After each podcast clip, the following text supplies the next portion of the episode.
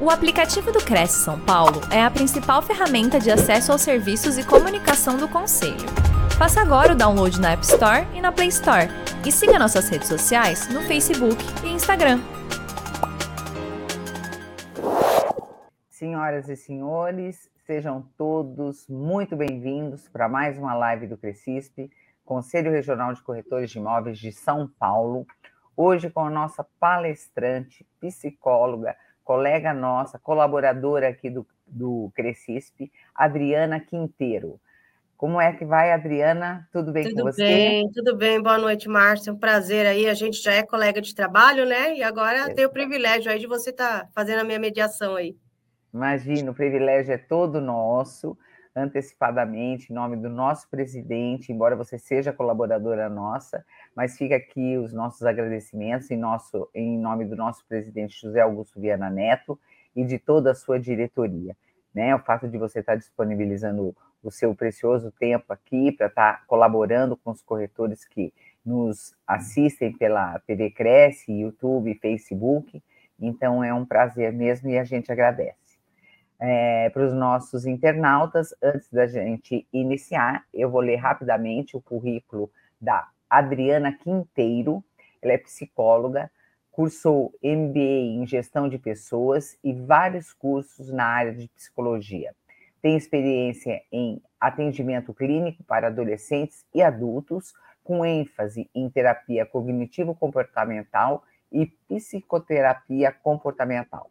Além disso, é funcionária do CRECISP, trabalhando em departamento administrativo e auxiliando nos programas de integração de funcionários. O tema da nossa palestra de hoje, um tema super interessante para todos os corretores, é esgotamento físico e mental, um problema crescente no mercado imobiliário. Corretores de imóveis podem enfrentar ou estar enfrentando a síndrome do esgotamento profissional, conhecida, conhecida como a síndrome de burnout, devido à pressão constante, demandas emocionais e metas rigorosas. O ambiente competitivo e a necessidade de lidar com negociações e prazos podem levar à exaustão física e mental. Nossa, que tema super interessante. Com certeza, para os corretores aí que nos assistem, eu acho que a colaboração vai ser extrema. Muito obrigada, Adriana, e eu te desejo uma excelente palestra. Muito obrigada, Márcia. Bom, boa noite, pessoal. É um prazer estar aqui hoje. Agradeço muito o convite que eu recebi para dar essa palestra sobre um assunto tão importante e que atinge muitas profissões. E a área de, da corretagem dos corretores de imóveis, infelizmente, não está fora disso, né? Que é o esgotamento profissional. É, quando se iniciou esses estudos né, sobre, sobre burnout, é, se, se verificou que na área da enfermagem é, uma, é a área que mais sofre com esse esgotamento físico e mental, devido a tanta pressão. Né? Mas como, quando foi ampliando os estudos, realmente se viu que qualquer profissional, qualquer pessoa do, do, do, do, do ramo corporativo aí pode ter esse esgotamento físico e mental. E ela está um pouco famosa aí, né, esses, esses últimos tempos, né, porque ela está relacionada ao esgotamento físico e mental também, né. E porque assim, ó, no mundo que nós estamos, valoriza tanta produtividade, é cobrança para a busca do sucesso. Às vezes, para algumas pessoas, isso não é tão simples de administrar. Por isso que hoje, né, eu vou estar tá aqui para a gente ter alguma, algumas dicas, algumas coisas aí para a gente poder melhorar isso. E também o ritmo acelerado que nós vivemos, né? Parece que a cada dia o dia passa mais rápido, temos que dar conta de tudo, nessa loucura, nessa pressão, cobrança, prazos curtos, né? Isso, assim, eu acho que em todas as profissões a gente passa. Mas é, é, todas essas profissões sofrem disso. Mas hoje eu vou querer direcionar o assunto mesmo para os colegas corretores de imóveis, né? E se a gente também não ficar atento para essa pressão do dia a dia, vamos negligenciando essa saúde física e emocional. E aí nós vamos entrando numa espiral descendente. Quer dizer, a gente vai entrando cada vez mais no fundo do poço, é, tendo mais ansiedade, a cada dia isso vai se agravando. Por isso que é muito importante em que a gente cuide disso antes que eh, o burnout se implante, tá? Bom, aqui, do que, que nós vamos falar hoje? Então, o que, que é esse esgotamento físico e mental? Nós vamos falar então da definição de burnout, que foi o nome que foi dado para essa síndrome. Síndrome, causas da síndrome de burnout, inclusão do CID, porque hoje ela já é considerada uma patologia. Testes de burnout, nós vamos fazer um pequeno teste aí para vocês que estão nos assistindo aí poder fazer um testezinho rápido aí para ver se vocês estão correndo algum risco ou não prevenção, estratégia de gerenciamento, como manter o equilíbrio e o tratamento que é indicado em casos que já o problema já esteja instalado, tá? Então vamos lá. Vamos falar da origem da palavra. Então, o termo burnout, ele vem do inglês que é uma união de duas palavras. Burn que quer dizer queimar, e out, que significa exterior. Então, a síndrome de burnout pode ser caracterizado como uma queima de fora para dentro, ou seja, fatos externos causam muita pressão no interior e na mente. Então, o que quer dizer isso? Quer dizer que nós podemos ser comparados a um veículo, né?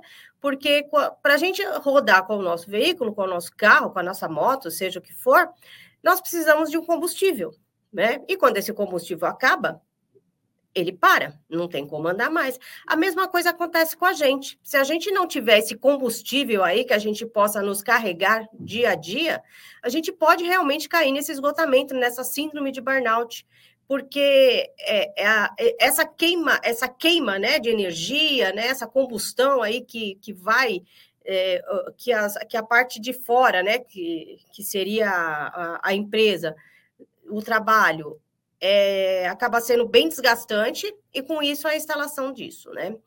Porque demanda muita competitividade, responsabilidade, então, e a causa da doença é justamente o excesso de trabalho. Então, se a gente for falar assim, ah, Adriana, mas é, eu tenho alguns sintomas, mas eu não trabalho, eu só estudo. Bom, aí pode realmente ter algum ou mesmo sintomas para falar sobre, sobre isso, mas a origem do burnout ela, ela é especificamente para poder dizer que é uma exaustão no, no, na vida profissional da pessoa. Aqui, vamos ver a próxima aqui. É, então, ela é um distúrbio emocional com sintomas de exaustão extrema, estresse e esgotamento físico resultante de situações de trabalho desgastante.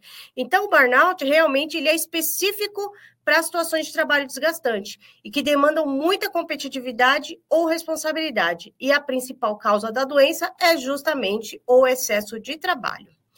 Então, assim, para vocês verem, não só voltando aqui um pouquinho, é, a síndrome de burnout, ela começou a ser falada em 1974 com o médico alemão Herbert Friedberger. E ele começou a fazer algumas pesquisas e aí desde então a doença ele começou a verificar que, que tem relação com o trabalho também, né? Que esse estresse é, que a pessoa sofre no trabalho, ela pode vir a desenvolver a doença. Então ele fala que um, ele que começou com o termo, né, que é um estado de esgotamento mental e físico causado pela vida profissional. Então, toda vez que vocês ouvirem falar de síndrome de burnout, vocês podem verificar, vocês podem enquadrar essa pessoa, ah, tem síndrome de burnout, vocês podem enquadrar essa pessoa é, num esgotamento relacionado ao trabalho, tá? E assim, para vocês terem uma ideia de como realmente é, essa doença vem crescendo cada vez mais, ela foi incluída na, na revisão da 11ª edição da Classificação Internacional de Doenças, que é o CID, né? Então, ela está aqui, ó, ela foi incluída e, e ela foi classificada como doença ocupacional aqui em 2022, e no Brasil, o diagnóstico dessa síndrome vem crescendo, é, e dados foram levantados por uma associação, que é uma associação de estresse, que inclusive tem aqui também é, uma, uma organização aqui, na, aqui no Brasil também, que fala sobre dizendo que 30% dos brasileiros já sofreram com essa condição. E isso serve de alerta né, para as organizações, né, para ofer oferecer melhores condições de trabalho para os trabalhadores. Né? Então, aqui, é, e, e, o estudo também ele fala que, que o Brasil ele ocupa o segundo lugar em números de casos mais diagnosticados, per, perdendo apenas para o Japão apesar do Japão ser um país né, bem maior que o nosso, mas lá eles falam que 70% da população é afetada pelo problema, tá? Então, essa, esse estudo aqui da International Stress Management, que, é, que traduzindo é uma associação internacional de controle do estresse e da tensão, é, ela é uma associação americana, então ela vem trazendo esses dados. É, eu estava lendo uma matéria sobre isso, e assim, é muito difícil hoje em dia é, por exemplo, se você for no psiquiatra, você vai falar que você está com alguns sintomas, que nós vamos falar isso mais para frente. É, é, assim, é difícil, assim, o que eles dizem, que é difícil mensurar, porque às vezes os mesmos sintomas, eles se misturam com, com de outras, né, é depressão, é ansiedade, né, então, às vezes, é, é somente quando a pessoa tem esse tipo de sintomas relacionados ao trabalho, é que ela pode ser enquadrada no burnout, tá? Bom, então vamos dar prosseguimento aqui. Não, ainda falando um pouco ainda, né, do burnout como doença, é, no, no CID, né, que é o CID-Z73, que é o enquadramento dessa, dessa síndrome, ela fala que é os problemas relacionados com a organização no seu modo de vida. Então, os códigos que são incluídos aqui no CID é o esgotamento, acentuação do traço de personalidade, falta de repouso e de lazer, estresse não classificado em outra parte, habilidades sociais inadequadas não classificadas, enfim, tem vários requisitos aqui que são o um enquadramento no CID, no CID 11, tá bom? Bom, vamos passar para o próximo aqui. E o que causa a síndrome de burnout? Agora a gente vai entrar é, para falar sobre assim a, o, o, quais são as coisas que acontecem na nossa vida que pode levar a gente a essa exaustão, a esse estresse crônico, né? Então, assim, o burnout ele atinge muitos trabalhadores que estão infelizes com o seu trabalho e que não conseguem ver um sentido maior, né? Então, quando você é aquela pessoa que não tem sentido, não tem objetivo, vai trabalhar por ir, não tem o mínimo prazer naquilo que você está fazendo, isso gera essa infelicidade, né? Então, isso também pode levar ao burnout. Então, seria aqui, ó, carga de trabalho elevada, que no, na área da corretagem é muito, é muito vista, né?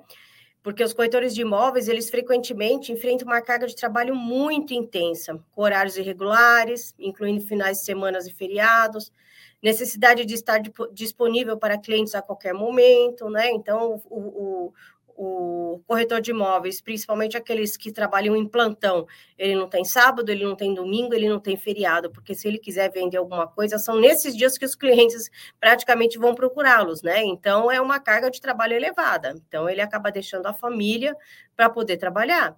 Né? Então, é, a, aí acaba começando a ter aquela dificuldade do equilíbrio da vida profissional e pessoal. E isso é muito ruim também.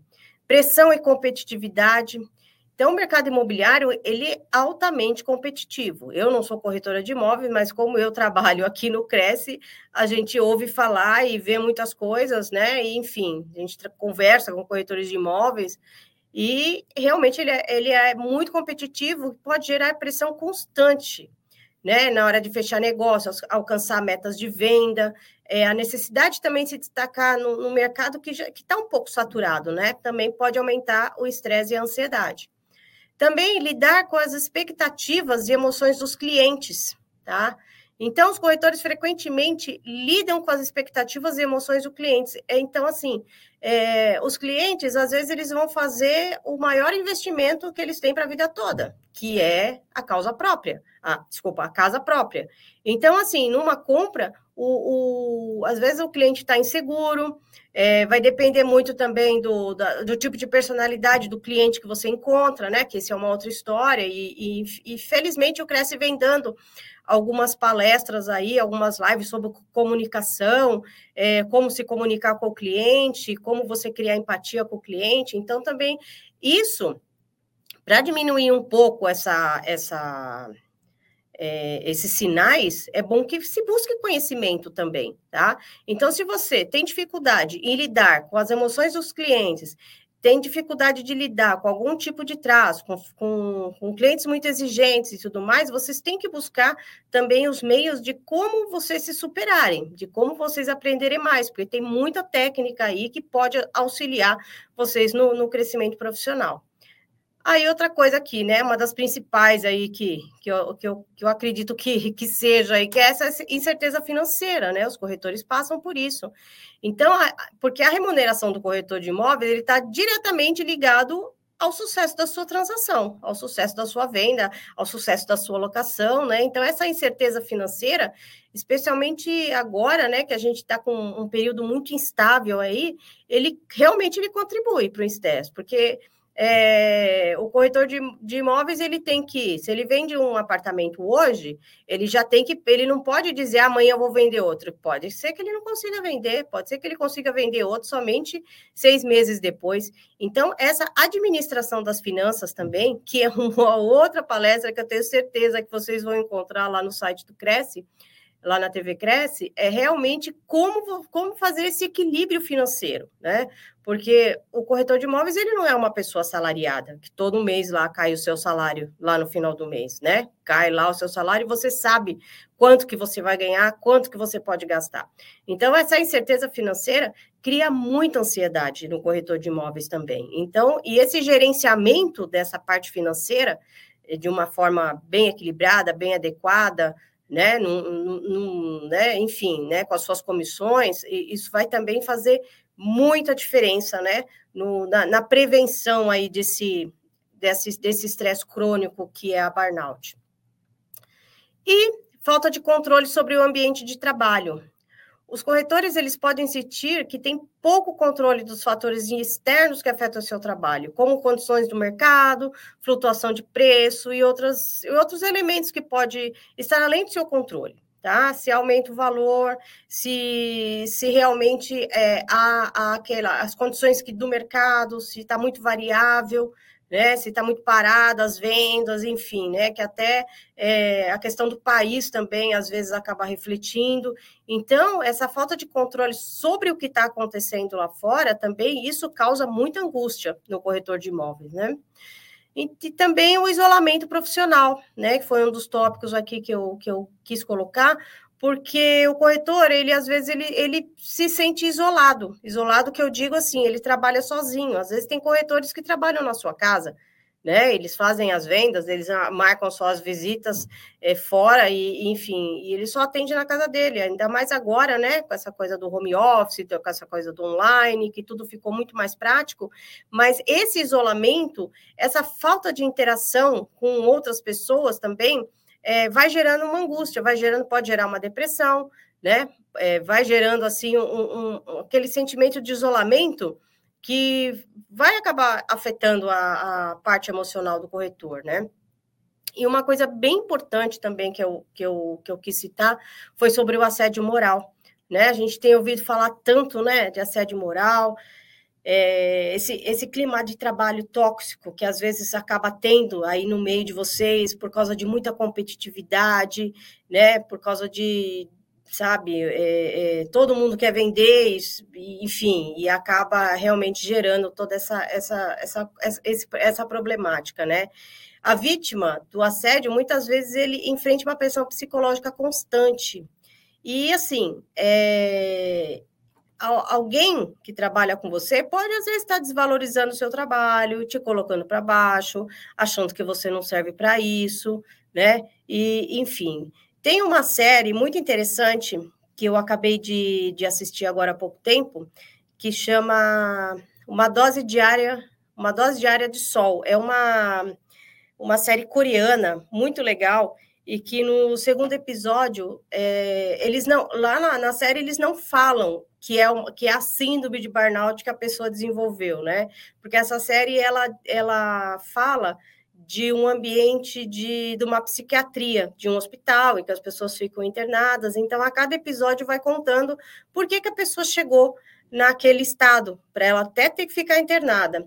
Então, tem um dos episódios dessa série em que a pessoa começa a, ser, a, a, ter esse assédio moral. Não é um corretor de imóveis, é num, numa outra, um outro segmento, e ele começa a sofrer assédio moral do chefe, que o chefe fala que ele não presta para nada, que o chefe fala que ele está com dificuldade em, em, em, cumprir metas, em alcançar as metas, em alcançar os objetivos da empresa, e ele vai se sentindo tão para baixo, tão desvalorizado do trabalho dele, que ele acaba desenvolvendo isso. E ele, inclusive, vou até dar um spoiler aqui, ele até tenta o suicídio. Né? O assédio moral dele foi tanto. Quem tiver a oportunidade de assistir essa série vai ser, vai ser bem bacana. É, porque vai contando as histórias né, de todas as pessoas que tiveram algum problema emocional e que chegaram a, infelizmente, a um problema psiquiátrico. Mas esse episódio, para mim, foi assim o que mais, ainda mais que foi no período que eu estava estudando todo esse assunto do burnout, né? Então eu assisti essa série e esse episódio me fez refletir muita coisa. Como que um assédio moral dentro de uma empresa pode repercutir tão negativamente numa pessoa, né?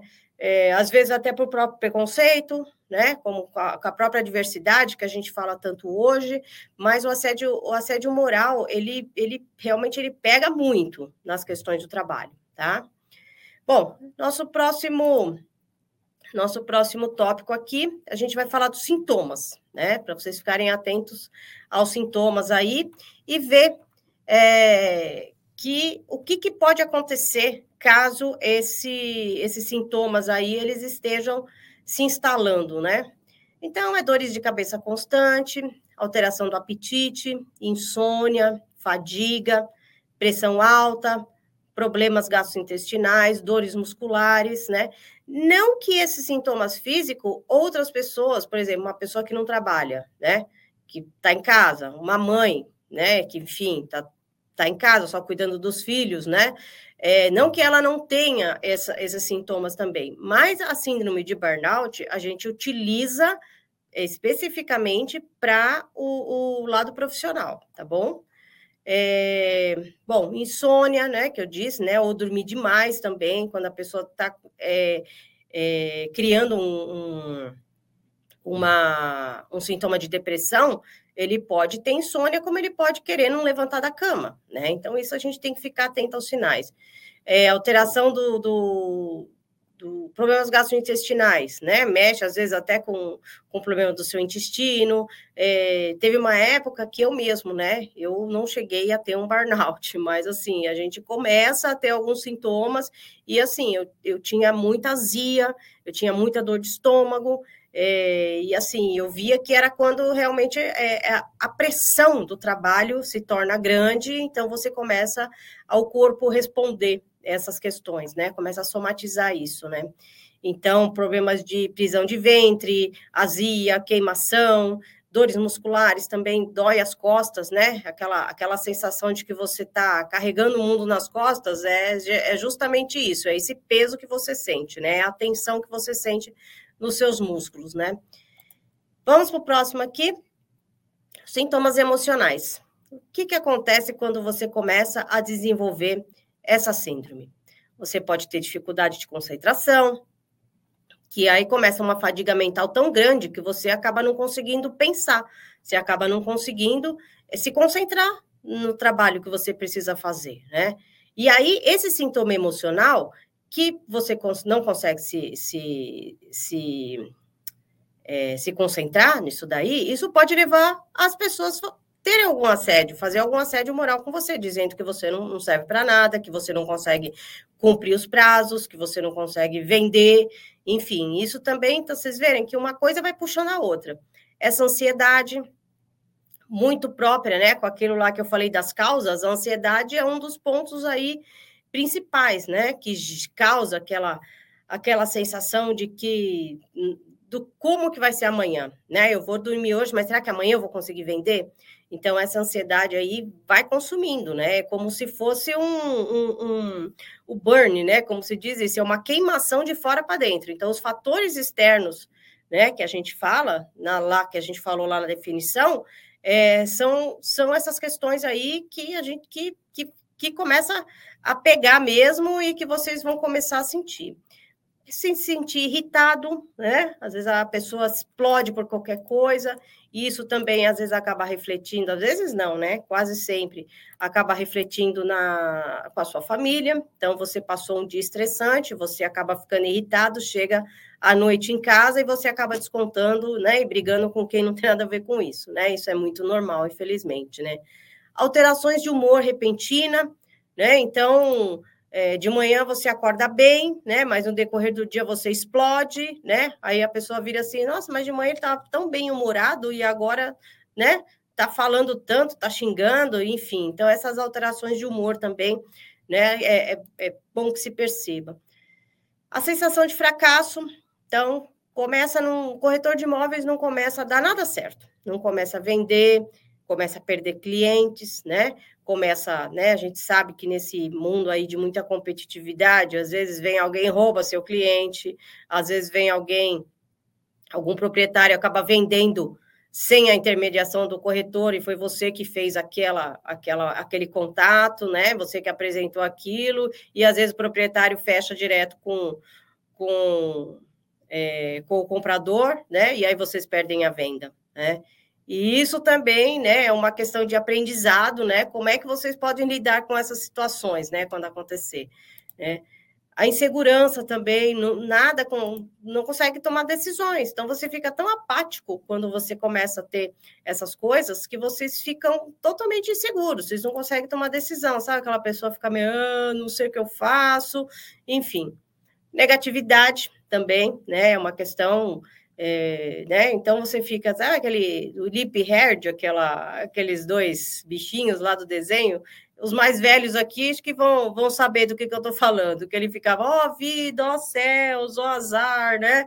Que era o hard, né? Que era tudo para ele era negatividade, nada vai dar certo, né? E, então, enfim, e, é, e assim, e, e, a vida dele era essa, né? Tudo que o outro falava que ia fazer, ele vinha com essa coisa, né? Que ele que não ia dar nada certo, né? Que tudo ia ser, tudo ia ser azar, que ele é azarado, que só quem consegue as coisas são os outros e você não consegue, né? Então, esse, esse quadro de negatividade aí é muito comum, né? Quando essa, essa síndrome está se instalando. E apatia, né? E, é, e a apatia, ela acaba sendo um, um passinho atrás aí da, da depressão, porque a pessoa começa a ser tão apática, começa a ter, não, não tem vontade de fazer nada, não tem prazer em fazer nada, né? E isso vai tomando uma dimensão aí que vai ficando realmente bastante grave, tá? Vamos passar para o próximo aqui. Sintomas sintomas comportamentais, comportamentais, a gente falou um pouco lá, né? Lá atrás, desse, desse isolamento social, mas aqui esse isolamento, é, ele mesmo, por ele, para ele poder superar, porque assim, a, a pessoa que já está com uma, com uma síndrome, com esse estresse crônico instalado, e ela quer se isolar, ela não quer ver ninguém, ela quer ficar quietinha, ela não quer sair, ela não quer, ela, ela só quer paz na vida dela, sabe? Então ela começa a se isolar socialmente, ela começa a evitar a interação com os colegas de trabalho, com os amigos, com os familiares, né? Então, e realmente esse isolamento, ela pode ser uma tentativa de lidar com o esgotamento, porque ela já está tão saturada, né, de ser julgada, de não conseguir bater as metas, de não conseguir fazer as coisas que ela precisa, que ela prefere se isolar né? Para que as pessoas esqueçam dela. A verdade é essa, né? E isso vai levando à redução da produtividade, né?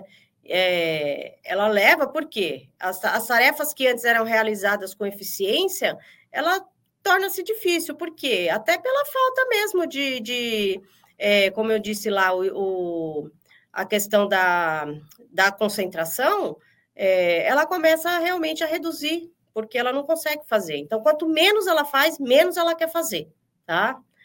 A procrastinação também é uma coisa bem, né, é que acontece muito nas, nas, nas empresas. Então, a, a, elas podem começar a adiar tarefas importantes, né? deixa tudo para depois, e isso é muito ruim, né? Que aí, quando chega lá, o chefe pedir aquele relatório, né? Você vai querer fazer no, no, no, último minuto do segundo tempo e acaba não conseguindo atingir as suas metas. Vocês vão ver que as coisas vão tudo se interligando, né? Então, uma coisa vai puxando a outra. E também aí começam as faltas no trabalho, né? A pessoa já está tão desanimada, já está tão apática com a vida, né? Que começa aí faltas no trabalho, é, comportamento de fuga, o que, que é esse comportamento de fuga? Né? Isso aí é bem perigoso mesmo, né? Porque algumas pessoas ela, elas começam a, recorrer a substâncias tóxicas, né? Substâncias como droga, álcool, como medicamentos, é aquele calmantezinho para dormir, sem, sem um acompanhamento médico, né? Que a gente sabe que existe. Ah, o fulano toma, ah, me dá uns remedinhos aqui que eu vou começar a tomar também, porque eu não estou dormindo bem, né? Então, aí começa abuso de remédio, que é um remédio que você nem sabe se serve para você, começa a tomar, todo dia começa a tomar álcool, né? Começa a usar droga, né? Porque isso aí são todas as, essas substâncias, elas são é, comportamento de fuga mesmo. Ela faz aquilo para aliviar aquele sofrimento que ela está tendo. Né? E isso acaba realmente afetando muito aí a, a saúde, né? Tanto física quanto emocional. Então, é, esses sintomas todos aí que eu falei, eles podem se manifestar de uma forma gradual também e de intensidade. Né? Então, é, é uma síndrome que ela que realmente ela requer muita atenção e intervenção.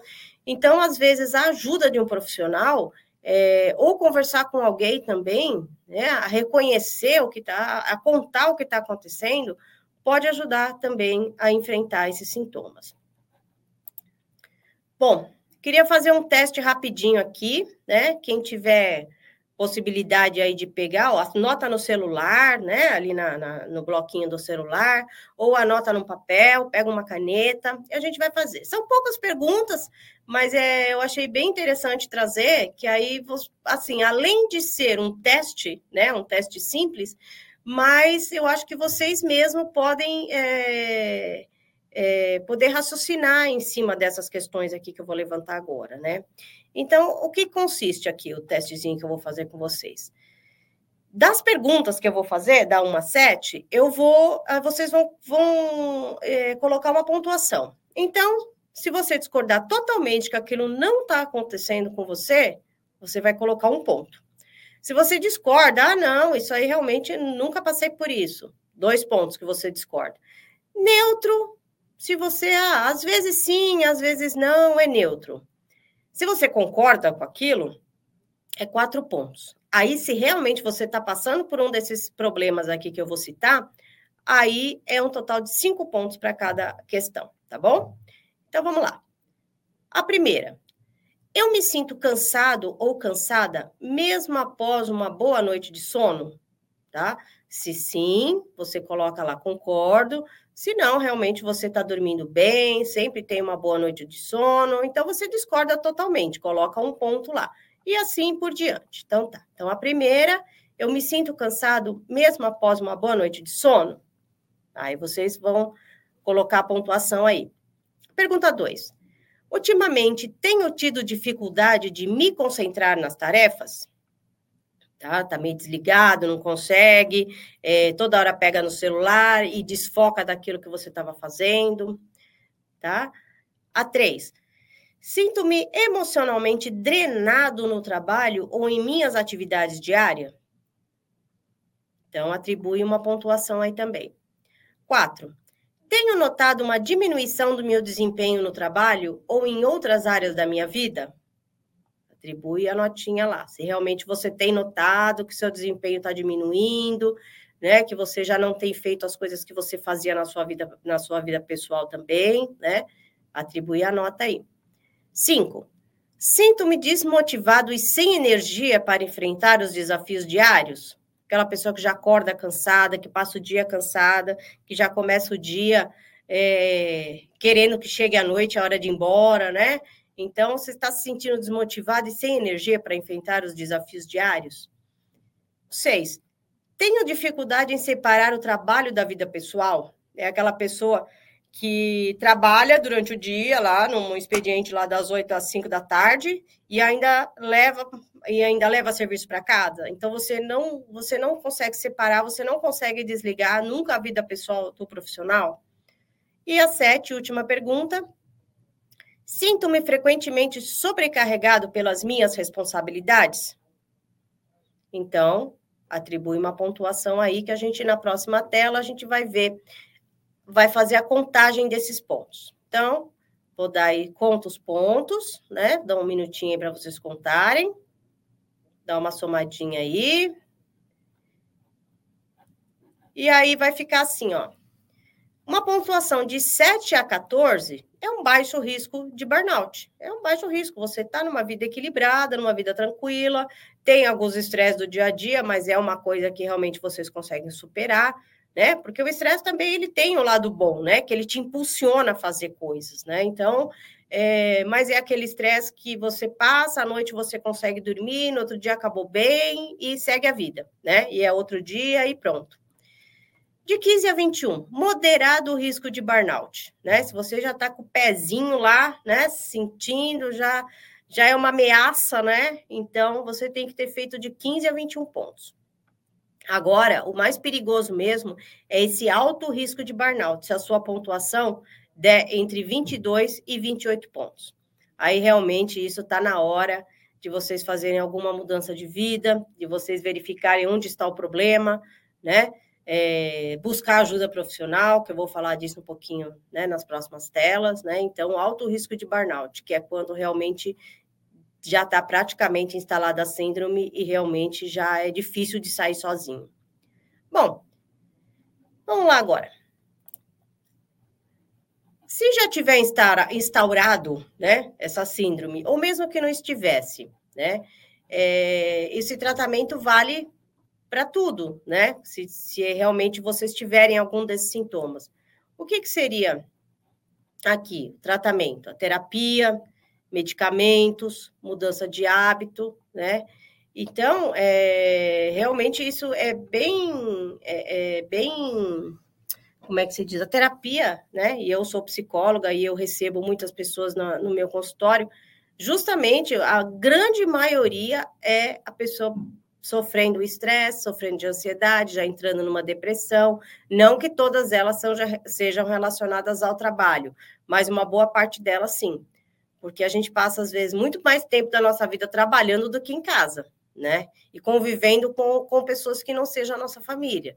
Então, isso realmente é, é, é bem, é bem desgastante. Então, é, muitos dos problemas aí a gente vai é, a gente vai, pode ser tratado em terapia e até com medicamento. Próximo aqui. E aí, como que eu posso buscar esse equilíbrio, né? Esse equilíbrio entre o pessoal e o profissional. Bom, opa, deixa eu voltar aqui, peraí, gente, que deu erro aqui, pronto, tá. Vou voltar aqui. Bom, como a gente pode buscar esse equilíbrio na vida profissional e pessoal? Então, nós podemos pensar em algumas estratégias bem válidas, né, que podem ajudar a maioria das pessoas a evitar essa terrível síndrome desse desgaste, né, desse esgotamento mental e físico.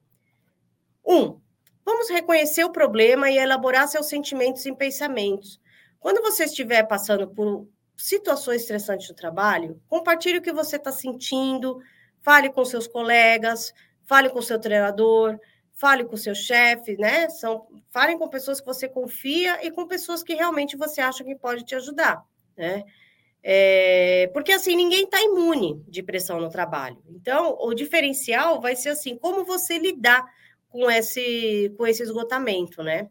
Com essa síndrome. Então, às vezes, compartilhar com as pessoas que você confia te ajuda muito também na elaboração da, da, das suas emoções, na elaboração dos seus pensamentos, né? E às vezes você conversando com uma pessoa, com o chefe, seu chefe, se for uma pessoa acessível, é, às vezes pode até mudar, né? Alguma coisa no seu trabalho para realmente poder amenizar esse sofrimento, né? Então, é, se você tiver muita dificuldade com os problemas, aí eu volto. Procura ajuda profissional tá? Que seria ajuda de um psicólogo, de um psiquiatra, né? Para você poder começar a ficar bem. Você também deve reconhecer os pequenos avanços e as pequenas conquistas realizadas no seu, no seu, trabalho. Então, mesmo que você não tenha reconhecimento de outras pessoas, você mesmo pode começar a reconhecer seus avanços. Cada pequena vitória que você tenha no seu dia é, é, é, é digno de você se aplaudir, você saber, olha, eu sou capaz eu consegui, eu consegui fazer isso, né? E até nessa série que eu assisti também, é, tem, tem a intervenção lá dos psiquiatras, e ele, ele disse uma vez para uma das pacientes, né, que ela tinha que escrever todo dia o que ela tinha gratidão, né, o que tinha acontecido e o que tinha, o que ela tinha feito de bom, o que ela se gostou, né, o que, que ela gostou de fazer naquele dia e, e anotando tudo, né?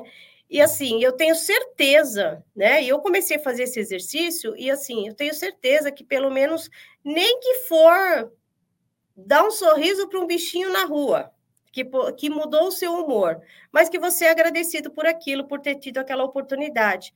Porque a gente liga tanto a nossa vida no automático em que a gente é, é, só é capaz de julgar o outro, né? A gente mesmo, a gente não, não consegue se olhar, a gente não consegue se ver, a gente não consegue se perceber.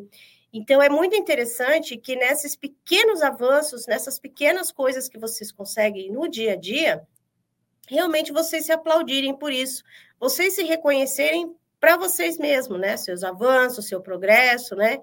E e, e é uma tremenda ajuda também para a autoestima, né? Porque se você conseguir falar, nossa, hoje eu fiz, consegui fazer uma venda. Não, não saiu do jeito que eu esperava, mas eu consegui. Poxa, hoje é, eu consegui o contato com contato com um cliente que há muito tempo eu não conseguia fazer. E hoje ele me atendeu e a gente marcou uma visita. Pode ser que essa visita, pode ser que essa venda não saia, pode ser que essa locação não saia, mas o que, que aconteceu? O cliente te atendeu, então isso você tem que, você merece se, se aplaudir, você merece aquilo que te faz bem. Então, são essas pequenas vitórias que às vezes nos fazem pensar de uma forma diferente, né?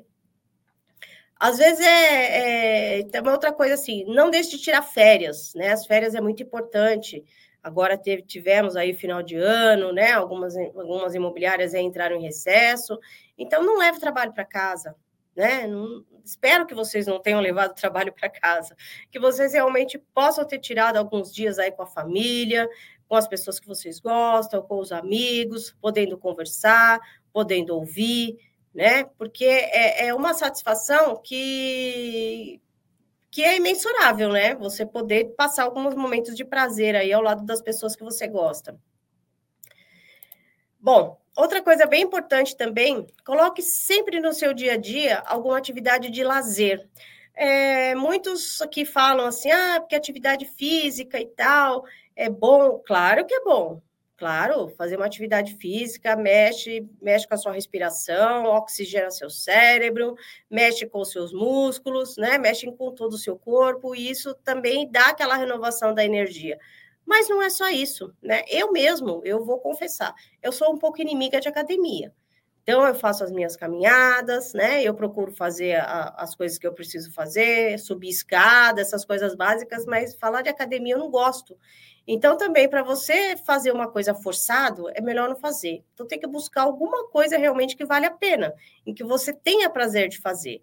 Porque, assim, você, a gente precisa ter um contrapeso positivo na nossa rotina. Porque você fazer alguma coisa prazerosa, aquilo te, te, te dá mais combustível, né? Para a gente enfrentar com mais facilidade as dificuldades. Então, assim, não só de atividade física vive a pessoa, ela tem que ter alguma outra coisa também. Né? A atividade física é importante, mas, por exemplo, eu eu estou falando da minha experiência, eu participo de um coral, e esse coral, ele me faz, assim, me sentir muito realizada, né? É um coral até amador e tal, mas, assim, me faz me sentir muito bem, me faz renovar as minhas energias cada vez que eu canto. Eu falo, eu, sozinha eu não canto, nem no banheiro, mas assim, no coro eu canto, eu gosto de estar com, a, com as pessoas. Então, assim, esse tipo de prazer é que faz a diferença no dia a dia, porque você vai trabalhar com mais disposição, você vai estar com a sua criatividade mais aguçada, né, para você desenvolver seu trabalho, né, e realmente isso faz muita diferença. Outra coisa que pesa muito também é que você, às vezes a gente fala sim para tudo. Então, vem um colega e pede alguma coisa que você não vai conseguir, não vai conseguir atender, né? Então, assim, se for alguma coisa relacionada a prazo, né? E alguma coisa assim, ah, eu preciso que você me entregue esse relatório dentro de uma semana. Aí você fala assim, faço, mas a que custas você vai fazer isso? Né? Então, às vezes, é melhor você responder para a pessoa que você não consegue cumprir aquele prazo do que você se comprometer né, com uma coisa que realmente não vai ser possível fazer naquele período de tempo, né? A gente também tem que aprender a ser mais assertivo, né? É, capacidade de lidar com as coisas do trabalho, pode ajudar muito na evitação desses estresses desnecessários, né? É porque a gente consegue falar o que realmente pensamos e sentimos sem ofender o outro. Então, essa assertividade é, e no ponto certo é que realmente faz a diferença. O 5, né? O item 5 é leve o relaxamento da sua vida física e mental a sério. Então, eu falo de novo, procura o que te relaxa, é, como eu falei, eu gosto do coral, mas tem pessoas que gostam de ouvir música, tem pessoas que gostam de ler um livro, de meditar, assistir um filme, caminhar, conversar com, os, com a família, né? Então, assim, a gente tem que se conhecer para a gente saber do que a gente gosta, né? Vai experimentando algumas coisas. Quem sabe você pegar um bom livro, você não tem costume de ler, mas quem sabe se você pegar um bom livro e ficar ali é, imerg... e, e, sim, submerso nele aí por uma hora e meia, por exemplo, né? Em vez de estar lá jogando no celular ou fazendo alguma coisa de trabalho, uma hora que você já está mais tranquilo, você pegar um livro para ler. Isso te dá prazer. Isso também pode aumentar o seu conhecimento, né? Então, essas coisas aí a gente tem que procurar e saber o que é aquilo que nos faz bem. Outra coisa também, é alimentação, é uma coisa muito importante. Mas eu não vou entrar muito nesse mérito, porque eu acho que são coisas assim mais óbvias, né? E apesar que assim, tudo que eu falei aqui, eu acho que são coisas óbvias, é que a gente não se percebe. A gente vai ligando a vida no automático e quando vê, já passou o dia, já passou o mês, já passou o ano, e a gente continua fazendo as mesmas coisas. E a ansiedade só aumentando e esse estresse só aumentando até chegar no momento em que você desenvolve uma síndrome, né? Então, isso é, é bem perigoso.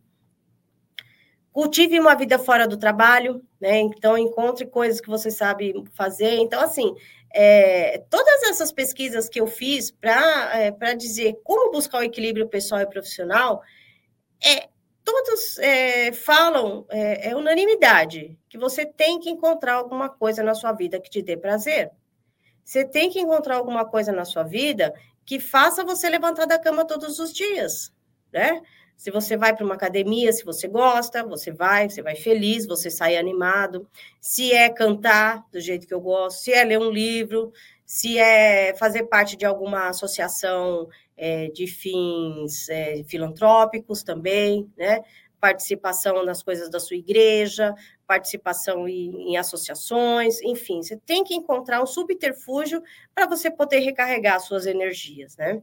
Alguma coisa é, atraente, que te anime, um hobby, né? Os homens aí pode ser, ah, vou jogar um futebol uma vez por semana, pelo menos uma vez por semana, né? Eu vou lá assistir, vou lá rever, vou ver meus amigos, vou jogar conversa fora, vou lá tomar um, uma Coca-Cola, enfim, e vamos lá conversar. Porque isso é, é isso que recarrega as nossas energias no dia a dia. Outra coisa bem importante, que eu já falei lá atrás, é você se desligar do trabalho quando chega em casa. Eu sei que às vezes é difícil, né? A gente sai, às vezes, com. Vai, anda com o notebook, vai para casa, fala, puxa vida, esqueci de mandar aquele e-mail lá no, lá no meu trabalho, eu tenho que mandar agora, né? Tenho que responder um cliente, tenho que fazer isso, tenho que fazer aquilo. Mas às vezes é, é, é, questão da gente se organizar, falar, não, eu não vou hoje, mas amanhã eu vou acordar um pouquinho mais cedo e eu faço tá? Eu vou faço, ou faço dentro do meu horário de trabalho. Acabou o horário de trabalho, vá para as coisas que você gosta de fazer, tá? Administre seu tempo. Né? Não é que a gente não tem tempo para fazer as coisas, né? Que a gente ouve muito assim, ah, não tenho tempo, nossa, meu dia é muito corrido, é isso, é aquilo, é aquilo. A gente tem que começar a administrar o tempo, sabe? É começar a falar, olha, hoje eu não vou fazer nada porque hoje é o dia de eu ir no ensaio do meu coral. Hoje eu não vou fazer nada, não vou fazer nada assim, de relacionado ao trabalho, porque hoje eu vou jogar aquele futebolzinho com os meus amigos, sabe? Não, hoje eu não vou fazer nada, porque eu vou me dar, é, é, eu vou jantar fora com a minha família, então eu tenho um compromisso inadiável. Hoje é minha família. Não vou adiar meu compromisso com a família por causa do trabalho, né?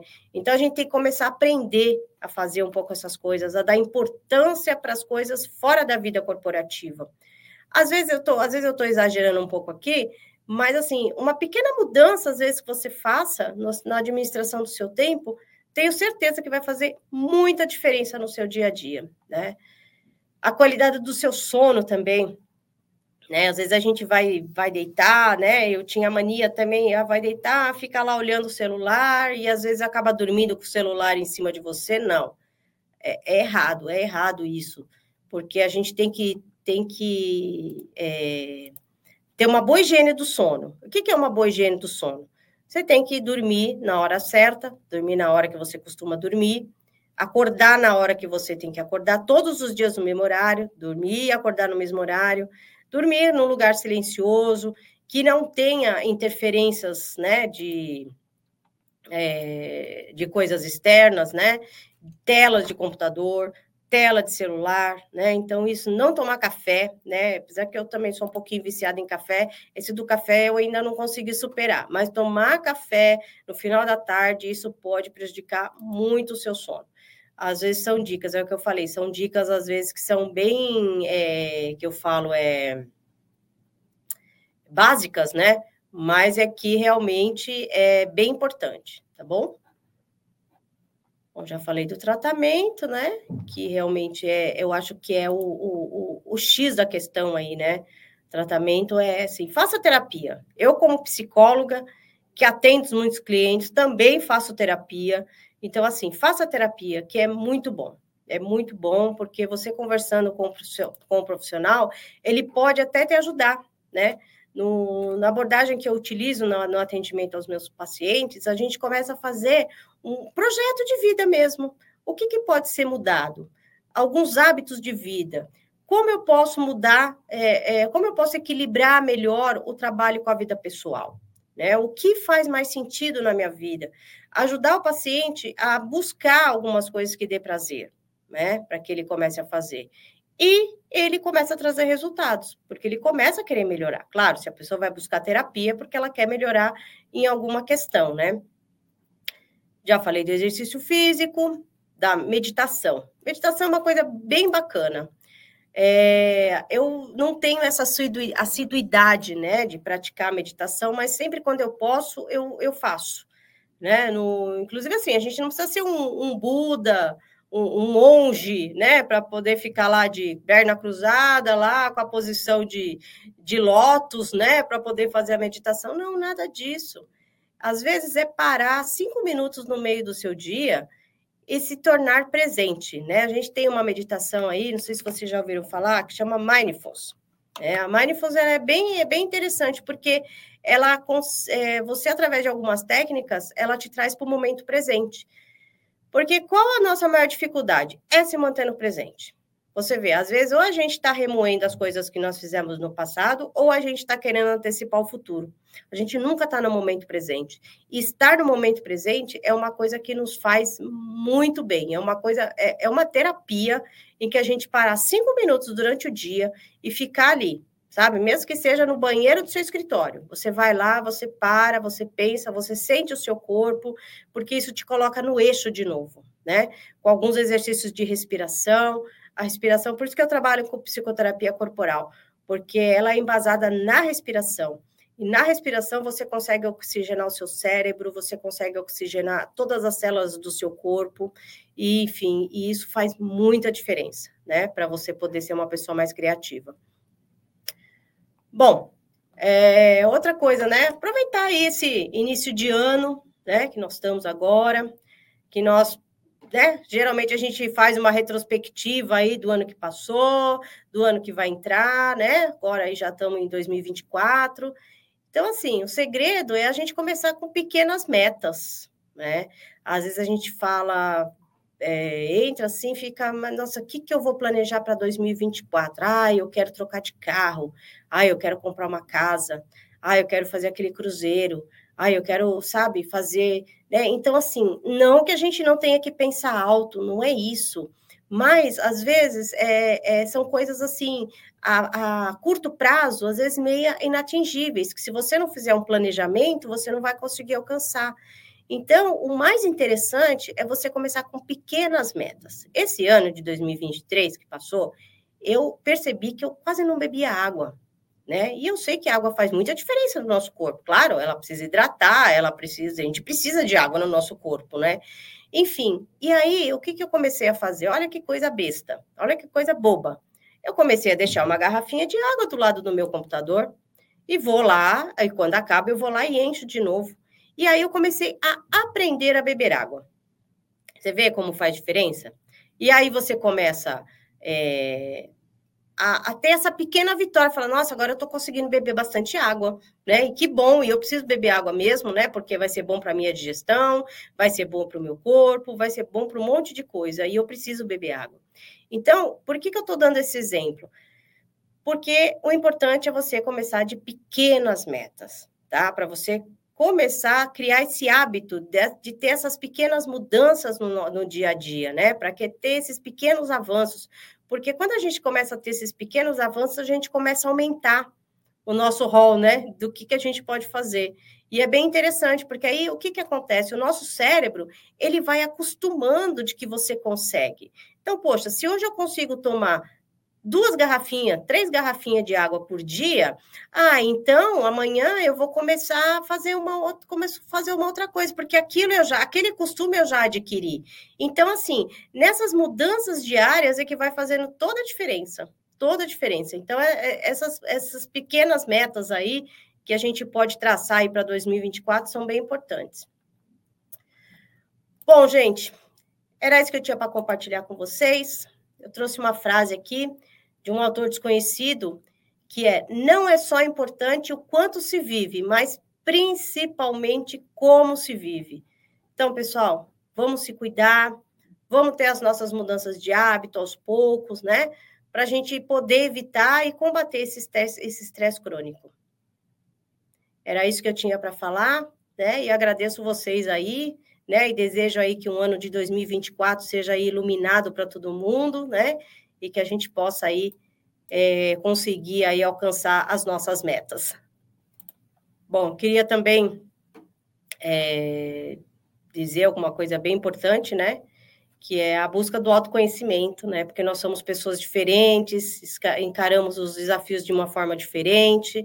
Então, cabe a mim, cabe a você, né? Porque eu também me incluo disso, a gente buscar as melhores alternativas aí para uma, uma vida mais leve. Eu agradeço todos que estiveram até o final aí comigo nessa live. Tenho os meus contatos aí, se vocês precisarem, né? Estou à disposição aí para o que vocês precisarem. Ai, Adriana.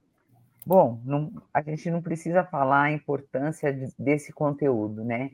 É uma coisa realmente lógico que a gente acaba buscando aqui quem os, os nossos internautas aqui, a, todos eles são corretores de imóveis, mas é um conteúdo extremamente importante para o corretor de imóvel, para quem não é corretor de imóvel, né? É, realmente a gente tem que saber, a gente tem que ter esses cuidados na nossa retina, na nossa rotina.